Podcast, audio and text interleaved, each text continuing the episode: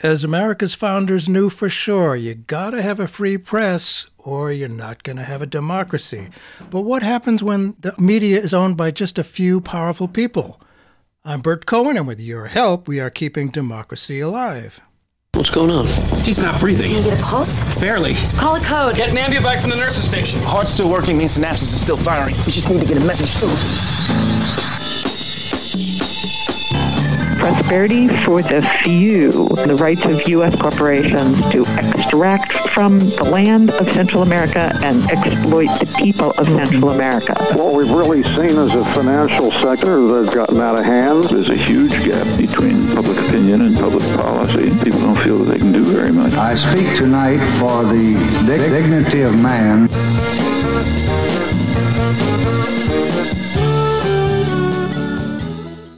Thomas Jefferson said in 1786, Our liberty depends on the freedom of the press, and that cannot be limited without being lost. Jefferson understood that a vibrant and free press is critical to sustaining the rule of law and to maintaining democracy. Along with free speech, a free press is indispensable for people to be informed and to participate in a democracy. No doubt this is the reason that when he was president, Donald Trump called the press, the news media, an enemy of the people.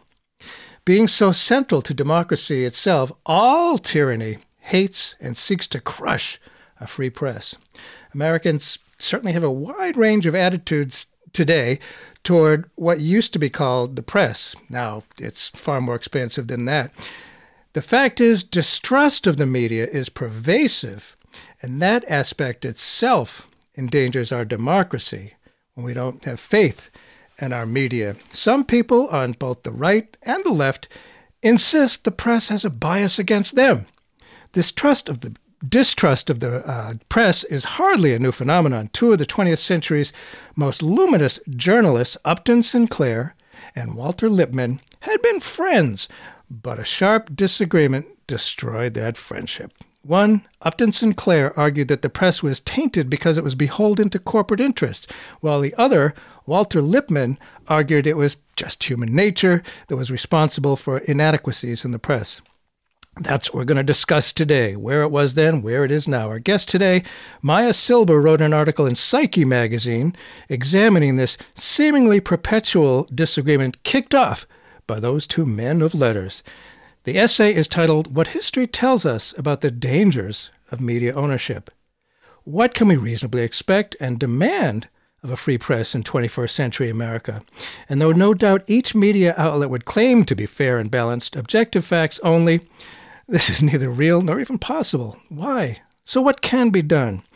Maya Silber is a PhD candidate in American history at Princeton University, where she studies labor, cities, and the news media, among other topics. She also writes criticism and commentary for publications such as The Washington Post, Public Books, Commonweal, and the Harvard Review. Maya, thanks so much for being with us and keeping democracy alive. Thank you so much for having me, Bert. Well, at least when I went to public school, Upton Sinclair's book, The Jungle, was vital to any teaching of American history. His take on the dangers of media ownership is one of the two dueling explanations. His former friend, who became a literary and perhaps political antagonist, was Walter Lippmann, a name that may sound familiar to our well informed listeners. But to set the context for this discussion, uh, please, Maya, tell us about the two early 20th century writers. Who were they, and how were they seen in their time? Sure. Well, I'm glad you mentioned The Jungle because it's a great introduction to Upton Sinclair and his work. It's certainly how I was first introduced to him as well in public school. Um, and it's funny because the way that The Jungle is often taught, it's taught as this critique of poor sanitary practices in the meatpacking industry right. um, and the danger that that gave meat eaters. Um, and that was certainly one of Sinclair's points, but his greater point in the book was really about the treatment of workers in the meatpacking industry. And in fact, The Jungle was part of a large body of work. He also wrote a book called King Coal about the coal industry. Um, that was all about basically the dangers of the corporations of the Gilded Age, and particularly their poor labor conditions. Um, so he famously quipped in regards to the reception of the jungle, I aimed for America's heart and I hit it in the stomach. So he was furious that what people took away from the book was this point about sanitation, when in fact he wanted to make a point about workers. Um, so Upton Sinclair was a socialist. He was a member of the Socialist Party. That really shaped his work and it also shaped his friendship with Walter Lippmann. So Upton Sinclair founded an organization called the Intercollegiate Socialist Society, which was basically a group of young student radicals. Walter Lippmann joined that organization organization when he was an undergraduate at Harvard. And it launched his own entrance into socialist politics. So Walter Lippmann's early writings were quite radical as well. At one point, he worked for the socialist mayor of Schenectady, New York. Mm. But over the course of the 1910s, though Lippmann and Sinclair remained friends, Lippmann's politics really started to drift towards the center. So he's been variously described as a progressive, a pragmatic, and a liberal.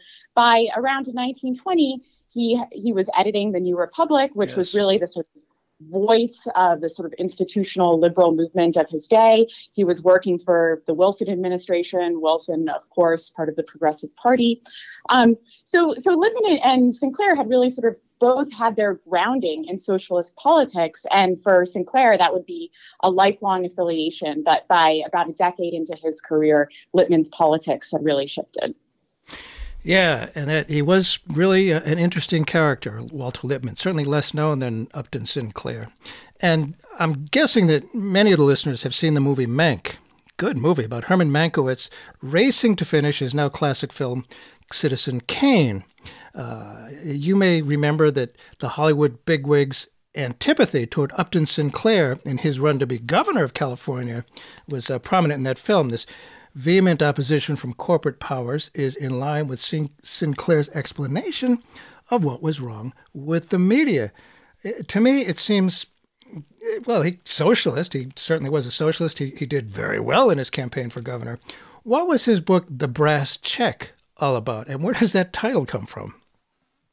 Yeah. So the, the title of the brass check, it's a bit of a kind of crude and heavy-handed metaphor, but a brass check was a token that a customer purchased in a brothel that um, signified uh, that he had chosen a particular prostitute. Um, and, and Sinclair chose this metaphor uh, really to represent what he saw as the ownership of the press. So we might think of the news as a public good, as something yes. we all need in a democracy, vital information.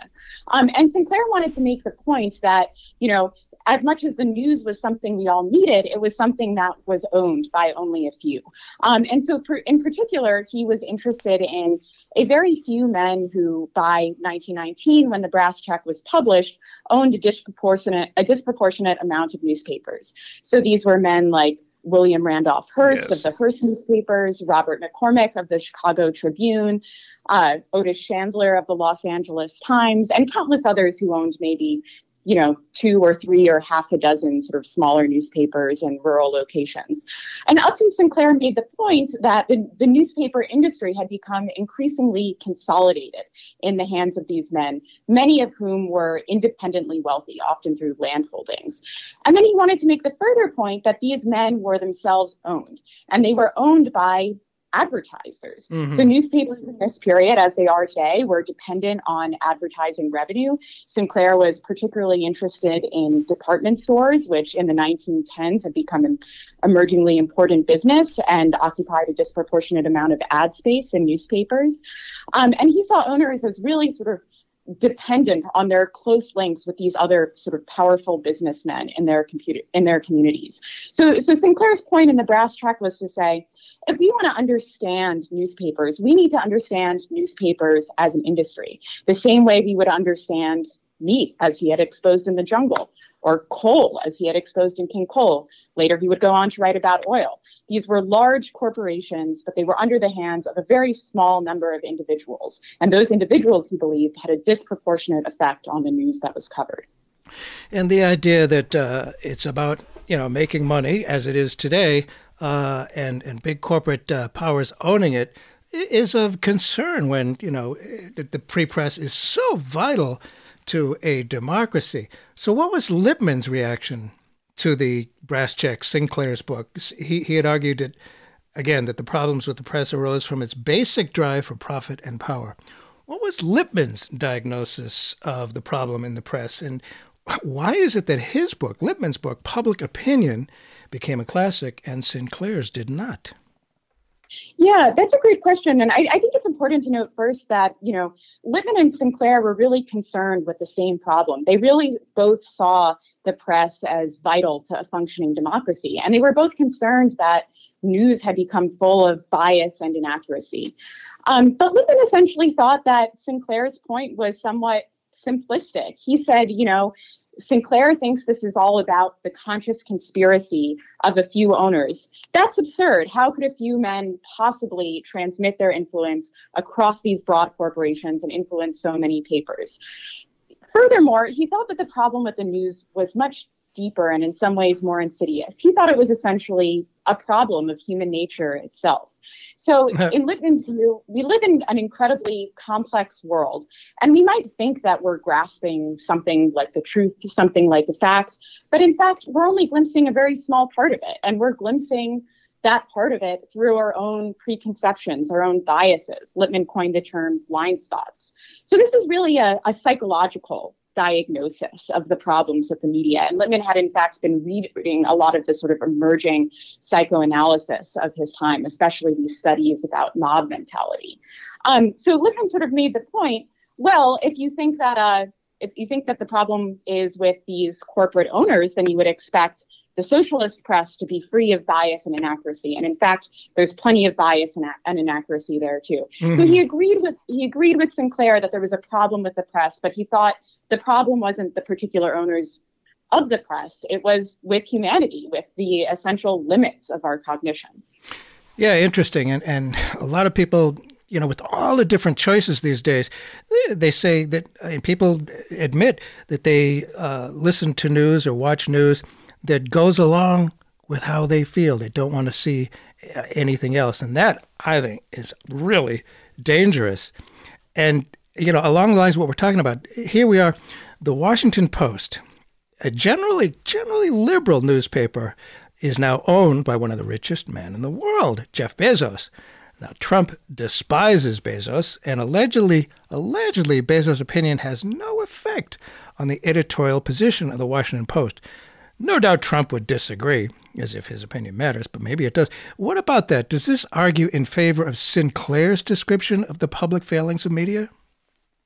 Yeah, that's a great question. And it's, it's funny that you bring up Trump because I think that, you know, Trump, as usual, has sort of produced what is a widespread structural problem to his own personal petty biases. So he has no problem with Jeff Bezos being rich and powerful. He has a problem because of his sort of personal feud with Jeff Bezos. And of course, the idea that the Washington Post is personally out to get Trump is absurd. But I think that, you know, the, the reason that that argument resonates with people is because as as you mentioned in your introduction there is this widespread distrust in the media and people are suspicious of this idea that well the owner of a newspaper has no influence on you know the writers and this is one of the points that sinclair made in response to lippmann who said well the only way this could happen is if there's some conscious conspiracy and sinclair is saying well it doesn't really work like that newspaper owners are bosses.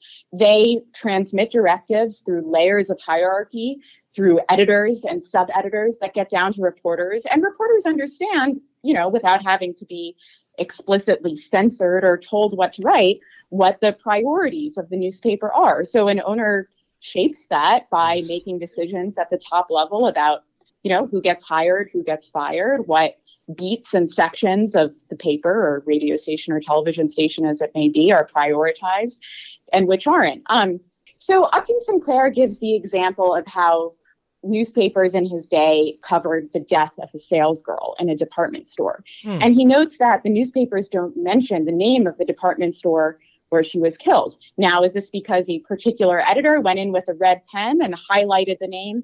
No, it's because of a more sort of general editorial decision to cover this incident as a tragic accident rather than as part of a longer standing pattern of labor abuses and neglect of worker safety in this store. So the point that Sinclair is making is that you know, a, a newspaper owner doesn't have to tell a reporter, cover this, don't cover this.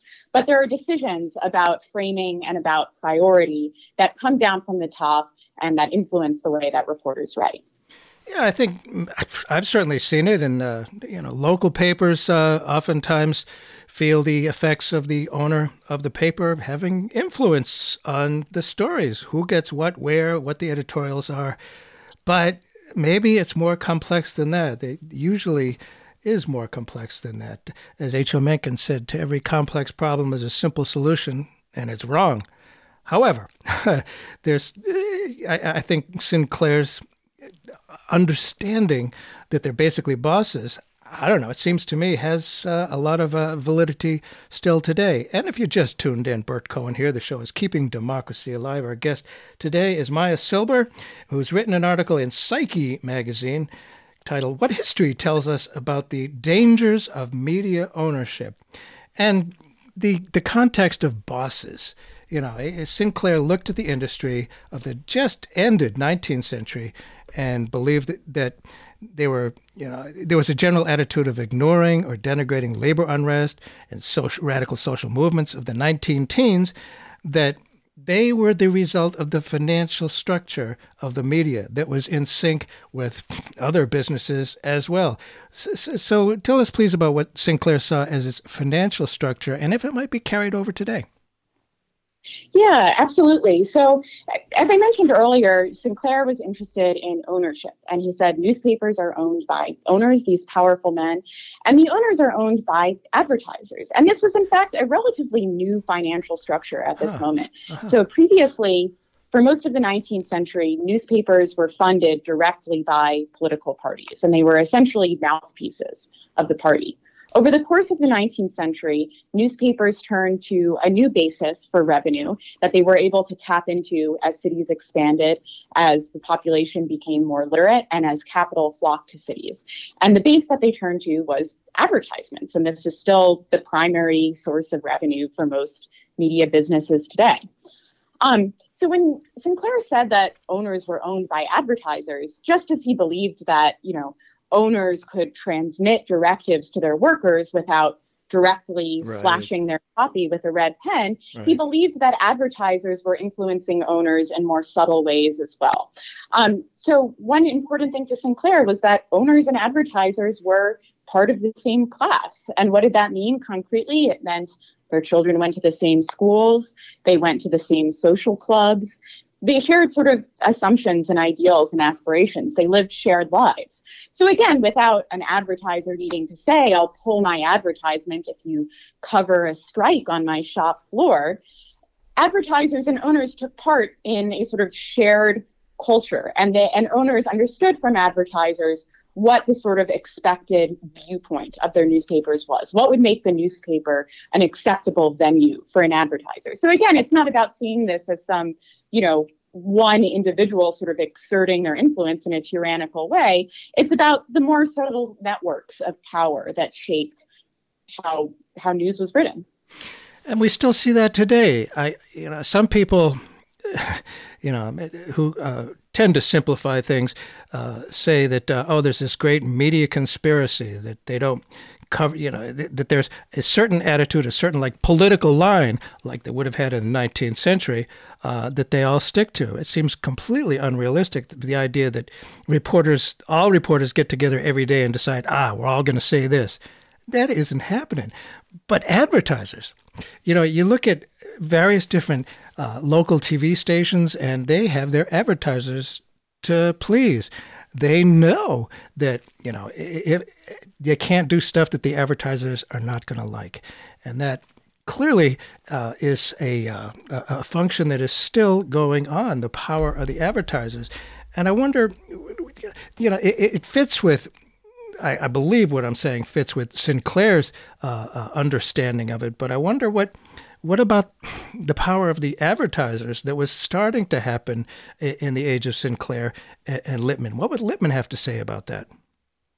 Yeah, it's. This is actually a point where I think Lippmann and Sinclair are somewhat in agreement. Um, so Lippmann also points to the influence of what he calls the buying public. So this is essentially the people who not just the people who read newspapers, but the people that newspaper owners want to attract, who are the people who will read their newspapers and buy items advertised in them and therefore make the newspapers more attractive to advertisers, right? This is what, you know, newspapers sell ads. They are trying to attract the advertisers by attracting potential consumers.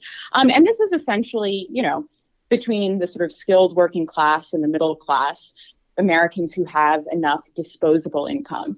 Um, and Sinclair actually agree. I sorry, Lippmann agrees with Sinclair on the point that this sort of pitch to this public has a disproportionate influence. That there's a kind of shared mentality among these consumers that the owners are sort of you know trying to buy into that the owners want to attract a middle class public so they are sort of uh, aiming themselves at what they perceive as the desires of the middle class uh-huh. rather than the workers, as Sinclair might prefer. Um, now, where I think Sinclair might disagree with Lippmann is that Lippmann really sees this as you know the owners themselves being sort of subservient to the public and i think that you know sinclair might make the point that like well there's still a choice there you know there's no sort of uh, uniform or consistent uh, sort of attitudes among the public that own that owners and you know through them writers and editors are inevitably going to pitch to they're also creating the desires and and yeah. attitudes of the reading public themselves so i think that um, you know he i think he and lippmann would both sort of identify as a problem this fact that you know the newspapers of this day are are disproportionately sort of pitching themselves to middle class readers even if they might have working class mm-hmm. readers as well. But i think sinclair would probably see this more as something that owners could influence. Interesting you know about how they not they don't just reflect attitudes but they they do create it. And that's the way uh, seems the press has worked for a long time and Lippmann was one of the founders of the New Republic, a highly respected, fairly liberal magazine. He then became an advisor to Woodrow Wilson, whose image was of a liberal. but then, as uh, American Bar Association President uh, Klein points out, during World War I, Woodrow Wilson signed the Espionage and Sedition Acts of 1917 and 1918, which made it a crime to, quote, utter, print, write, or publish any disloyal profane, scurrilous, whatever that means, or abusive language about the federal government. Under this act, people got hurt. Uh, Jacob Frohwerk was sentenced to 10 years for publishing article that uh, claimed that the U.S. got involved in the First World War to benefit Wall Street bankers. Now, the newspapers back then were largely distributed through the post office, a federal agency. Wilson ordered the post office not to distribute any left magazines, newspapers like Emma Goldman's Mother Earth. It was a ter- time of terrible repression of political thought. I wonder if Lippmann was okay with this and, and how the press reacted. And before that, you know, th- these were not major newspapers. They didn't have a lot of advertising. They were just uh, more of the old 19th century party organs. But what what what do you think Lippmann would have said about this kind of repression of the press? Yeah, that, that's a great question. And, and Lippmann was actually entirely aware of the Wilson administration's actions. He was a close advisor to Lippmann, um, and he was in close dialogue with um, you know the the members of the Wilson administration who were pulling in some cases directly these newspapers from newsstands. And Lippmann objected to this, but not for the reasons you might think. So he actually didn't think it was a problem for the Wilson administration to intervene directly in the news during World War One. He just thought they were going about it the wrong way. So he actually wanted the the Wilson administration to really start more of its own sort of news organs and influence the public more directly. But he thought it was a waste of time to go after these socialist and radical newspapers. he didn't think that they were a real threat to the administration's priorities. And he also thought that going after them was just playing into the hands of the Bolsheviks or whatever other radicals. Um, so he actually said to Wilson, you know, I'm not, um, I'm not a free speech doctrinaire, I actually think it's appropriate, at least in a wartime context, um, for the government to intervene in the news that's being distributed. But you have to do it in a smart and practical way. And, and this is sort of consistent with Lippmann's sort of turn at this time toward pragmatism and also toward his, his sort of trust in traditional authorities to guide the news. Um, and this is something that comes up in public opinion as well. So his, you know, this the solution that he proffered for the problems of the media was actually for the government to develop its own departments to collect and distribute information. Um, so for, for Lippmann, the idea of the government sort of involving itself directly in the news, um, this was not at all in conflict with his sort of his liberalism or with the value he placed on the role of the press in democracy. Yeah, interesting. Back then, people, you know, liberal people believed in the government. I, I was brought up that way. Uh, thinking that uh, yeah, the food, of course, would be good and safe because the government had inspectors and they wouldn't let us eat uh, bad food. yeah, well, that was then. This is now. But uh, it, interesting that he thought uh, it could be done uh, more subtly, and I'm, i imagine it could have, and certainly that. Uh, uh, it, you know, it, it, goes on and on and on. And in the 1950s, uh, with the the Red Scare, the McCarthyist period, it, having giant headlines about Reds in the in the media, Reds in Hollywood, sold papers. Did they have to do that? No, but they, it was about selling papers. And a lot of people got hurt then. They did. And so Lippmann want, wanted, I can't imagine what kind of government involvement he would have wanted. Do you have any, any sense of that? You know more about him than I do. Yeah, yeah. So Lippmann really envisioned these government departments as a means for the government to collect the sort of information that ordinary people didn't have access to. So again, for him, this was a solution to this problem of the partial truth that we can see with our own eyes. And it's it's really a sort of faith in that sort of progressive era science of the ability to collect data on a large scale and to th- synthesize it. And he thought that, you know, this is something he wanted to be done by sort of career government workers, not by politicians. And he saw these career government workers really as akin to scientists. And Lippmann was extraordinarily excited by the scientific method, this model of sort of detachedly examining one's hypotheses with evidence. And this is where he thought that the government, and, and later he argued that the press could in fact develop such institutions itself, um, could sort of overcome these subjective limitations of human cognition um, by investing sort of resources and training in cultivating experts to collect and examine data. When we had faith that they could do that and not be swayed by uh, the political powers that are uh, and that were. Um, and, you know, for most of my life, there were three TV networks ABC, NBC, and CBS.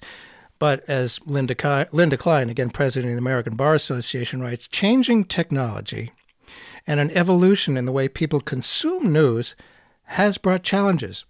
Among them, fabricated news stories shared on social media sites and a tendency for readers uh, to only consider news stories that adhere to their political ideology, which we talked about earlier. I remember when cable news outlets started springing up, uh, in my naivete, I expected it to be a great benefit to democracy, more varied voices having a platform equally accessible to all the public. Uh, but aside from those hopes, I wonder if you could talk about the rise of cable news in the context that we're discussing in terms of, uh, you know, uh, legitimacy of the stories, lack of uh, of bias, and and uh, you know, directive by the corporate owners. Your thoughts? Yeah, you know, it's, it's interesting that you said that you expected cable news to have this democratic effect because that that was really an expectation that was shared at the dawn of cable um, by people across the political spectrum, um, and it was an expectation that was understandable because those three networks, ABC, NBC, CBS, they really did exert an outsized influence, and they were key to sort of forging that mid-century Cold War consensus. Um, so the historian Nancy Bernhard has written about um, the great effect that the State Department had on uh, the material that was shown on these networks about the Korean War um, and later on the Vietnam War. So there really was sort of a, you know, kind of tight close network of government officials and broadcasters. Um, there was also great suppression of news about labor unrest by the networks. Yes. Um, so the National Association of Broadcasters tried very hard to keep labor off the air. Um, so there was a real reason to sort of criticize those networks and to hope that more sort of diversity of platform would remedy um, some of those ill effects of consolidation. Um, so the historian um, Kathryn Brownell has written about this, and and she's argued that it was really the Nixon administration that placed great faith in cable and hoped that you know cable would sort of open up room for new voices that would move away mm-hmm. from what Nixon saw um, as a sort of hegemonic liberal view mm. of the networks. But what this, in fact, meant for the Nixon administration was really deregulating cable. So cable was not subject um, to the FCC guidelines, which were both about um, the sort of representation of diverse viewpoints and also acting against, um, you know, sort of consolidation within cable. So that the FCC guidelines um, that applied to cable were different from those that applied to broadcast news. Um, so this really paved the way for a market that in many ways resembled the newspaper market of the early 20th century that would ultimately become quite consolidated. So of course you have the Murdoch media empire and Fox News. Um, and you also have, ironically, Sinclair News, no relation to yes. Upton Sinclair. I know, yeah. Uh, yeah, consolidated network of cable news that is quite right wing. Of course, there are, you know, more liberal and left leaning cable outlets as well. But just as in the early 20th century, this sort of lack of regulation um, really created an opportunity for a sort of, you know, anything goes free market. And the people who seized power in that market were more often than not um, the voice of the powerful and tended to be conservative leaning. Yeah, there's a lot of that in American history in all kinds of ways. For those who may have just tuned in, Burt Cohen here. This show is Keeping Democracy Alive. We're talking about uh, a, a essential foundation of democracy, the press. And our guest today is Maya Silber, who's written uh, an article, What History Tells Us About the Dangers of Media Ownership. Maya Silber is a PhD candidate in American history at Princeton University, where Woodrow Wilson had been president. she studies labor, cities, and the news media, among other topics. And you mentioned just a minute or two ago about the National Association of Broadcasters and their power. And that sounds kind of conspiratorial. What about the, the, the power, the editorial power of this National Association of Broadcasters? Talk about their power over newspapers and uh, broadcasters, please. So the National Association of Broadcasters is a lobbying group. A sort of similar group is um, the American Publishers Association, representing newspaper editors. And a really sort of ignored aspect of media history is just how much influence these groups have exerted over politics. Um, so Sam Lebovic has written really brilliantly about how industry lobbyists have basically fought against government attempts over time uh, to regulate the media industry and to limit consolidation.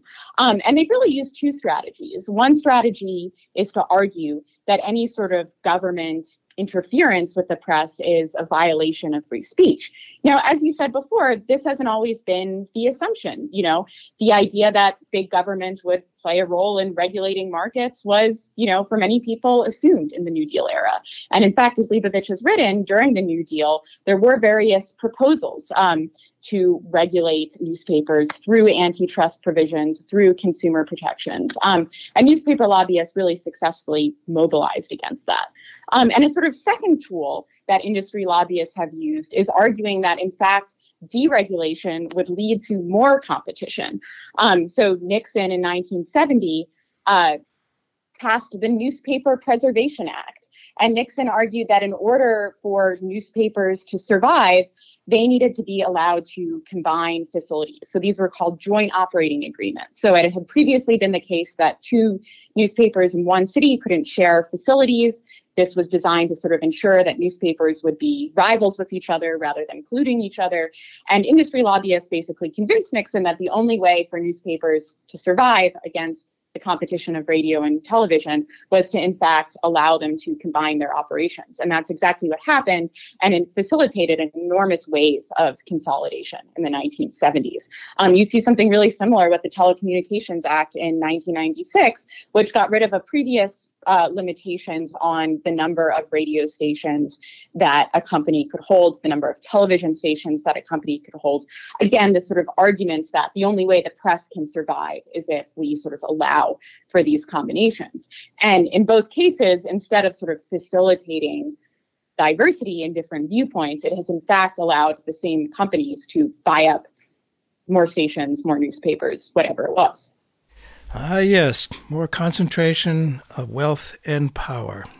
And, you know, theoretically there could be, and I guess there are some on, uh, on the uh, cable uh, availability uh, of slightly left uh, outlets.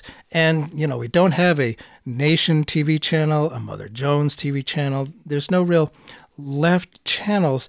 And, you know, I, I wonder is it just the lack of advertising that does that? It, it may just be simply the market forces, or is there something more uh, evil going on behind it, do you think?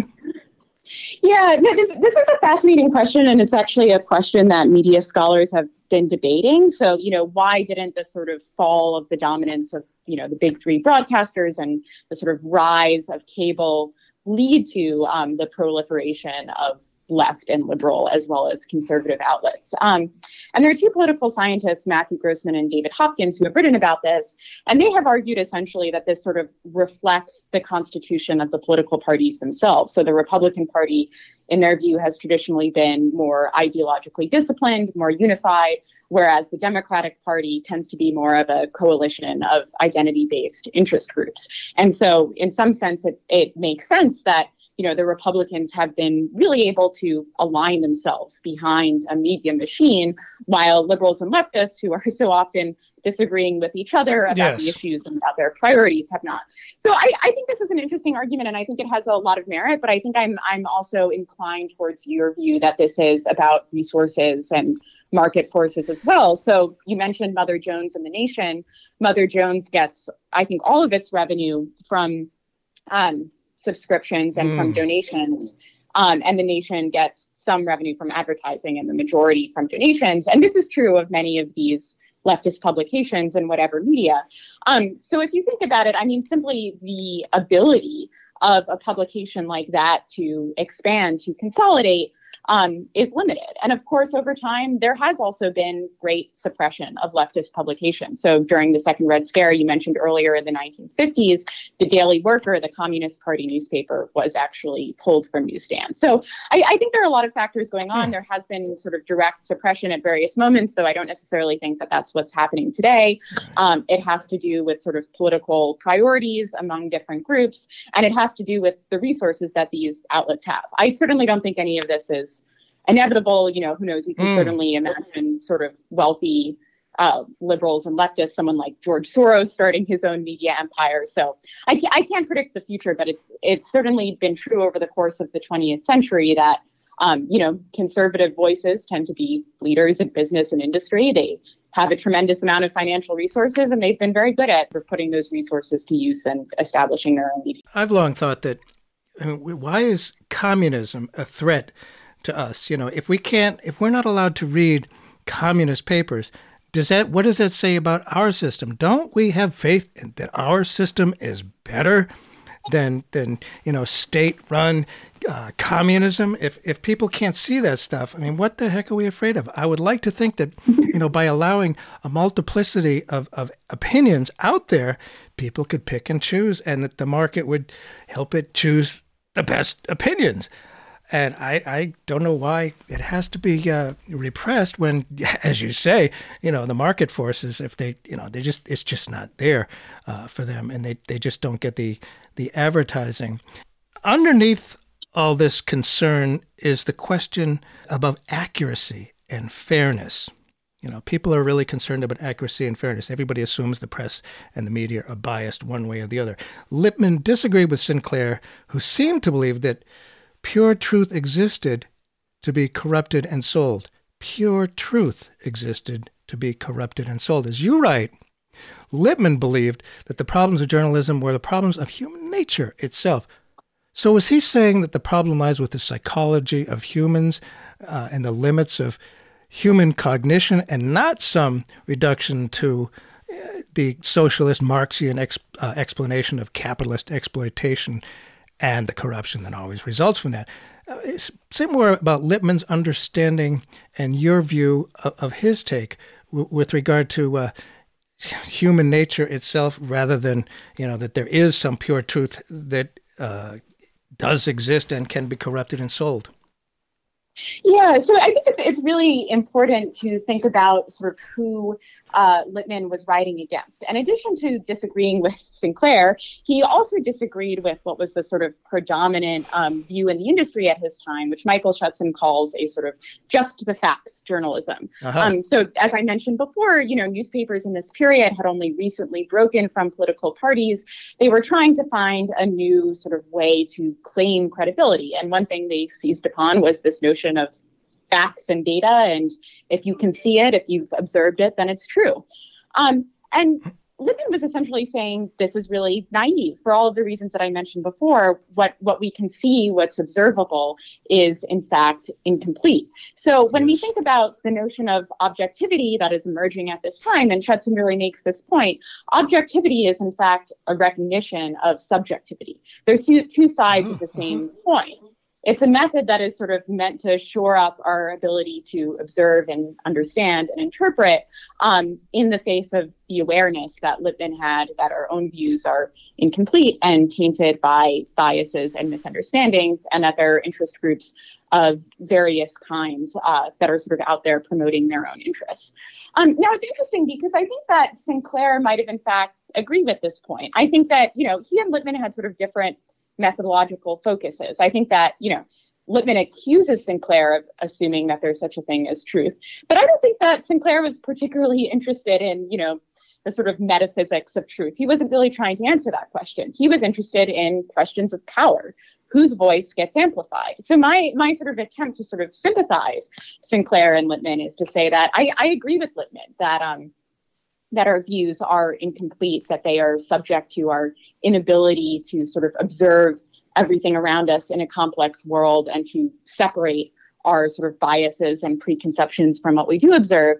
But I think that then the crucial question becomes okay, well, whose biases end up being influential? Whose views are magnified? So, of course, all humans have these essential psychological weaknesses, um, but only some of those only some of their views end up becoming politically important and influential. And that's why I think Sinclair is turning us to these questions of power and profit. Mm-hmm. So, you know, Sinclair's response to Lippmann's point, well, the socialists are biased too. Sinclair says, sure, but they don't have a lot of influence. These socialist mm-hmm. newspapers are small, they have limited circulations, they may have their own biases and inaccuracies, but they're not hegemonic in the way that these sort of commercial outlets are. So I think I think you can really understand these problems of psychology and these problems of power as working in concert with each other. Yeah, interesting. All different, uh, you know, there's this, I can picture some notion of objective truth out there, and then, but it has to be looked at from various different angles. You know, it, it, there's that old story about, uh, you know, different people with an elephant, a blind person, you know, with elephants. Some people get the tail, the ears, the side, and it's all one thing. And and you, you got to have various different um, venues to uh, to take a look at this stuff to see some kind of truth. I I I have a hard time believing there's any kind of objective truth, but uh, still, I mean, the fact that we have a press at all, uh, they try to look at it and and see what they see as the truth, but it's it's not complete. I mean, even I remember uh, Walter Cronkite saying at the end of the shows, and that's the way it is. I kept thinking, well, that's the way you see it, you know. But it's not. It doesn't mean it's illegitimate, because it's not illegitimate. And there's the the notion of expertise. Lippmann, uh, as you say, Lippmann maintained the hope that hope lay not in political struggle within the press, but in the creation of new institutions that could transcend the press's limitations through the cultivation of expertise. And when it came to the knowledge of experts, Lippmann's cynicism about the limitations, as we were talking about, of individual subjectivity seemed to vanish. Uh, sounds to me like that might be elitism, the whole notion of expertise. I mean, people who are just uh, don't have any attitudes that that this sort of reinforces what what Sinclair was saying. Your thoughts on that? Yeah, I mean, in, in some in some sense, I do think there's a strain of elitism there, but I do think you know.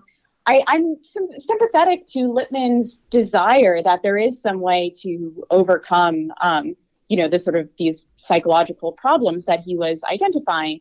And I think he didn't believe that there was some inherently special class of humans that could do this.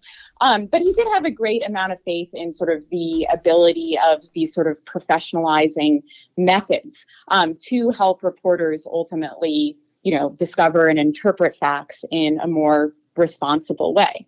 Um, where I where I think he erred was thinking that you know those institutions alone could really solve these problems of you know who who's who has the platform, what data gets observed in the first place.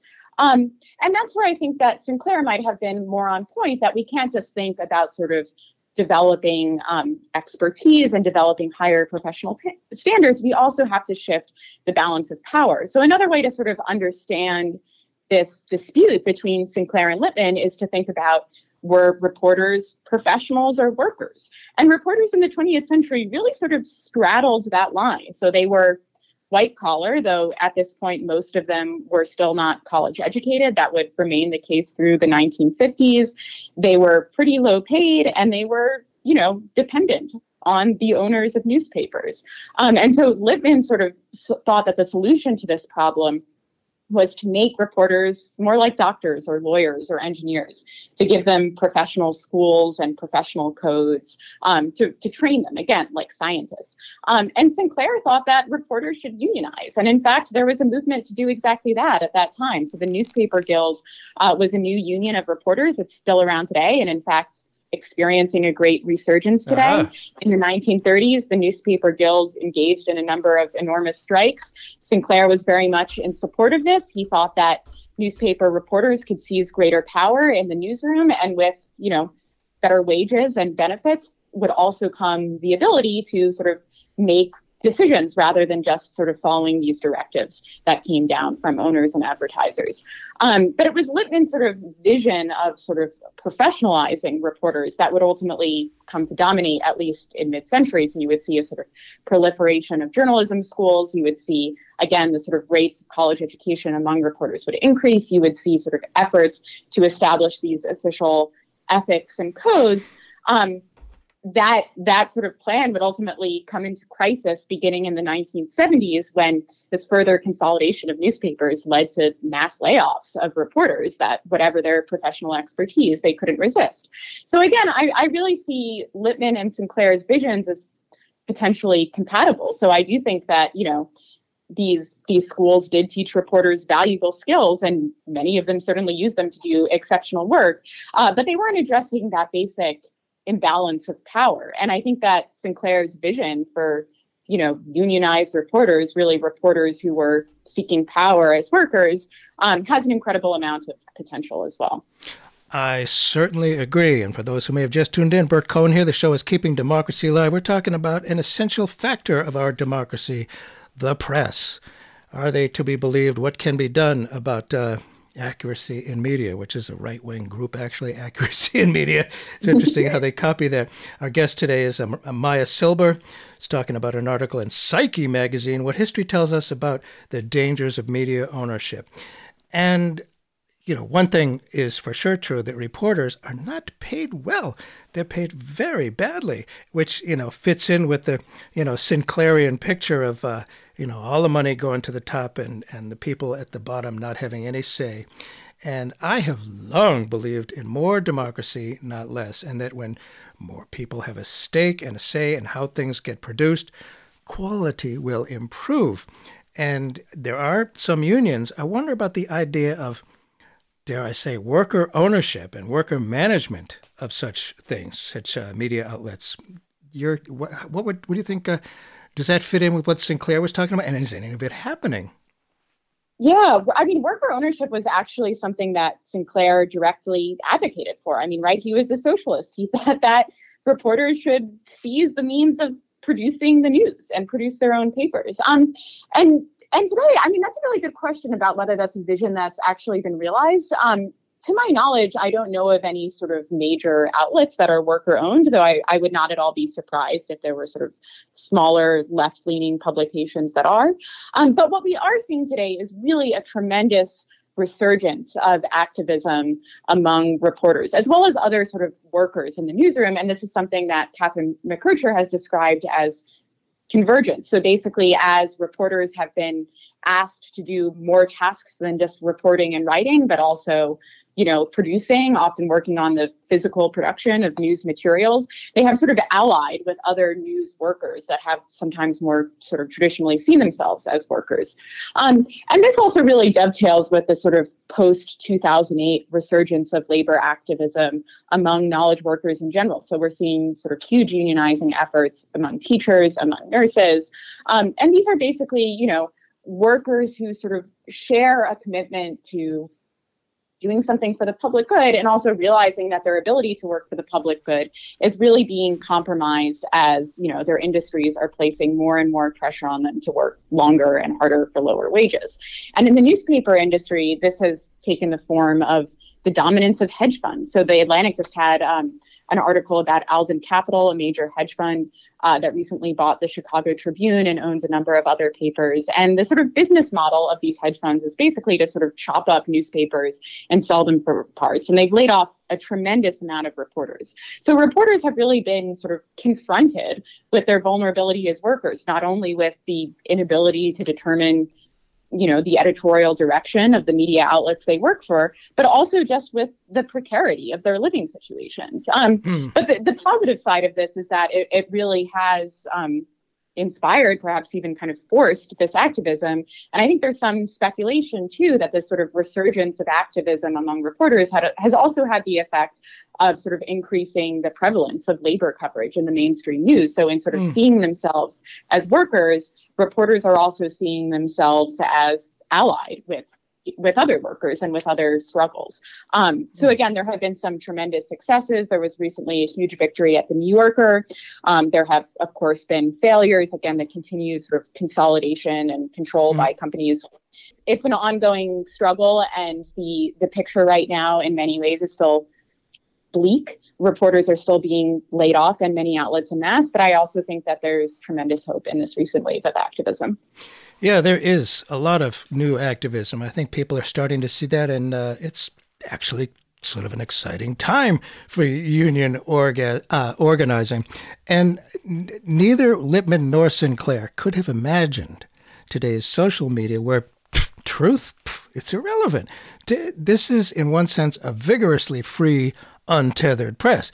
No bosses whatsoever they're, no longer with us. But what do you imagine Sinclair or Lippmann might say about this social media, you know, just spreading of, of untruths? Yeah, I mean, so one, one of the interesting things about social media is that with social media, as with cable, you know, the expectation at the beginning of its development was that it would have this democratizing effect that anyone out there could say something and it, you know, it would be out there, it would be spread. Um, and more recently, people have begun to sort of fear this aspect of social media and seen this as the sort of site for the spread of disinformation. But I think what both the sort of optimism and pessimism about social media has ignored is that in many ways, it's still, you know, the traditional authorities. It's still the people who who holds power whose voices have been amplified. Um, and Joe Bernstein has recently written an article for Harper's about the ways in which you know this sort of narrative of disinformation, these rumors coming from your uncle's cousin or something, um, is actually you know a narrative that tech companies themselves have proliferated to sort of magnify the effect of their own influence and attract advertisers. Um, and in fact, there have been a number of studies by Pew and others that have shown that the stories that get amplified for good and for ill on social media are stories that are coming from traditional outlets. And of course, there's an interplay between individuals and outlets. And, you know, a, an example of this, um, for instance, with vaccine misinformation, mm. is um, this idea, false idea that vaccines cause infertility. When this really took off, it was because a local news outlet in Florida reported on a school principal who banned her staff from being vaccinated for this reason. Now, this news outlet wasn't reporting anything false. That did happen, but by virtue of sort of putting that story out there, perhaps without sort of, you know, appropriate context and framing, that idea that vaccines are associated with infertility took off. So I think in, in thinking about social media, it's so important to think about, you know, sort of whose voices are being amplified. Um, and it's not, you know, when I post on social media, I don't have the same effect as when, you know, the New York Times posts posts on social media or when you know Trump posts on social media, right? So these sort of traditional hierarchies um, are not so much kind of disrupted as as replicated. Yeah, interesting. And there's some good and bad to that. And and lastly, you write for all their differences, Lippmann and Sinclair both believed it was not only possible but necessary to imagine a radically restructured press, one more beholden to the ideals of a democratic society than to a bottom line. Do you think that's possible? Uh, look into your uh, crystal ball. I mean, I unfortunately I can't predict the, the future, and oh, I, I, certainly hope it's possible. Uh, I don't know. I mean, I think that there have been some really interesting proposals lately. I think one promising development is that um, in the debates about the Build Back Better bill, as mm-hmm. you know, I, unfortunately, as, uh, as fraught a process as that's become, there were proposals um, for the government to fund through various mechanisms um, local news outlets and local reporters. That, in some ways, is sort of bringing back that New Deal idea of, in fact, the government can and perhaps should get involved with the press. That the government sort of leaving the arena hasn't resulted in greater freedom, it's resulted in con- concentration and consolidation of power. So I do think that there's great hope in the possibility, if we can ever get it passed legislatively, of government fundra- fundraising in the right directions. Um, there are also wonderful nonprofit news outlets like the Texas Tribune um, that are using donor money to do really, you know, hard hitting investigative work. ProPublica is another one. Mm-hmm. Uh, so I don't have a kind of one size fits all solution, but I, I do think we're in a time of um, experimentation and in a time of really critiquing and rethinking the sources of power in newsrooms. And I always like to end on an optimistic note. And there you have it. Thank you so much. Very interesting. And, uh, you know, we, as, as I've often said, we have to think with history. Uh, the article is titled What History Tells Us About the Dangers of Media Ownership. Our guest has been Maya Silber. Thank you so much for being with us today. A lot of fun. Thank you so much, Burt.